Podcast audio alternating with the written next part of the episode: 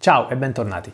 In questo video vorrei parlare di uno dei fenomeni più importanti in astronomia, il redshift. Per capire di che si tratta iniziamo dal nome. Redshift significa semplicemente spostamento verso il rosso. Sappiamo che la luce è fatta di onde elettromagnetiche di diverse lunghezze d'onda. Le onde più lunghe corrispondono alla luce rossa, le onde più corte alla luce violetta e in mezzo ci sono tutti i colori dell'arcobaleno o meglio dello spettro. Spostamento verso il rosso dunque significa semplicemente che la luce aumenta la propria lunghezza d'onda, spostandosi appunto verso la parte rossa dello spettro. Quando la luce invece diminuisce la propria lunghezza d'onda si parla di blue shift, ovvero di spostamento verso il blu. Più in generale il redshift è il fenomeno per cui non soltanto la luce ma qualunque onda elettromagnetica aumenta la propria lunghezza d'onda si indica con la lettera Z ed è semplicemente la variazione della lunghezza d'onda divisa per la lunghezza d'onda originale. Ma da che cosa è causato il redshift? Esistono tre tipi di redshift, il redshift gravitazionale,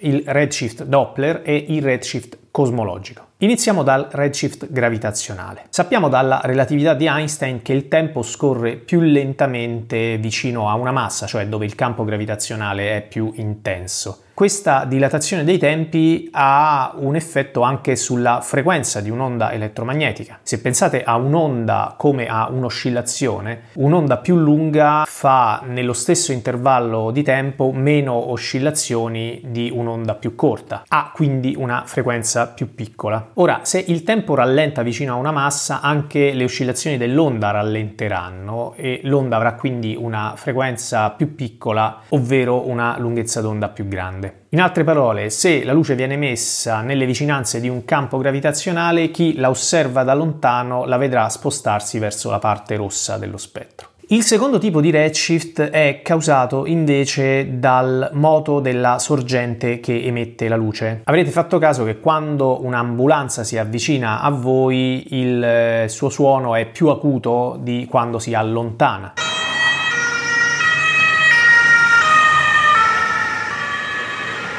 Questo succede perché la lunghezza delle onde sonore diminuisce quando l'ambulanza si avvicina a voi e aumenta quando si allontana. Questo effetto si chiama effetto Doppler e avviene non soltanto per le onde sonore ma anche per le onde elettromagnetiche. Quindi quando una sorgente luminosa, per esempio una stella, si allontana da noi, la sua luce ci appare più rossa rispetto a quando si avvicina. Il redshift o blue shift Doppler è approssimativamente uguale alla velocità della sorgente rispetto a noi divisa per la velocità della luce e naturalmente vale per qualunque tipo di onda elettromagnetica, non soltanto per la luce. Quindi, siccome in generale le velocità sono molto più piccole della velocità della luce, il redshift Doppler è molto piccolo, ma può essere misurato e in effetti è il modo in cui misuriamo la velocità degli oggetti celesti, delle stelle, delle galassie rispetto a noi. E veniamo all'ultimo tipo di redshift, il redshift cosmologico. Questo redshift è causato dall'espansione dello spazio. Sappiamo che nel modello del Big Bang la distanza tra qualunque coppia di punti distanti nell'universo cresce con il passare del tempo. Questa espansione dilata qualunque lunghezza nell'universo, quindi anche la lunghezza d'onda della luce o della radiazione elettromagnetica. Perciò nel tempo che impiega la luce di una galassia lontana per arrivare fino a noi, l'espansione dello spazio fa aumentare la sua lunghezza d'onda e quando la riceveremo ci apparirà più rossa. Il redshift cosmologico aumenta con la distanza degli oggetti da noi, secondo la legge di Hubble. Approssimativamente il redshift cosmologico è proporzionale alla distanza di un oggetto da noi. Possiamo quindi misurare il redshift cosmologico di una galassia lontana per misurare la sua distanza. Spesso si fa confusione tra il redshift Doppler e il redshift cosmologico, ma si tratta di due effetti diversi. Storicamente, quando si è iniziato a osservare il redshift delle galassie distanti,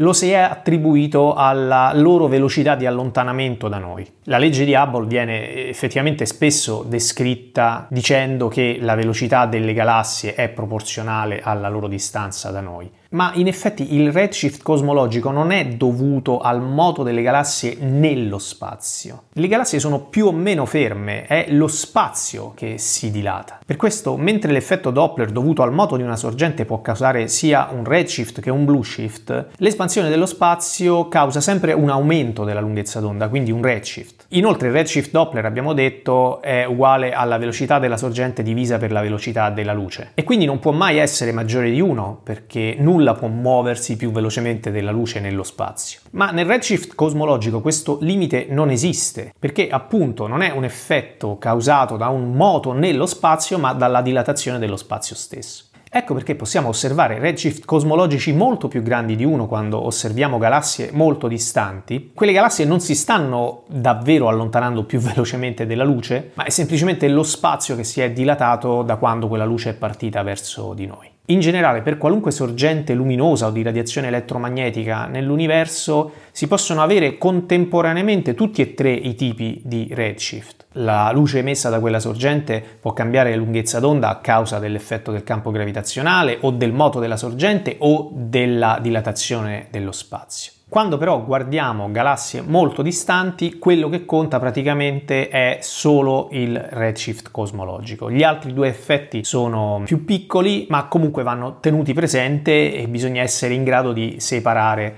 i tre effetti l'uno dall'altro. Bene, spero di avervi chiarito che cos'è il redshift e perché è così importante in astronomia. Continuate a seguire il canale e ci vediamo alla prossima.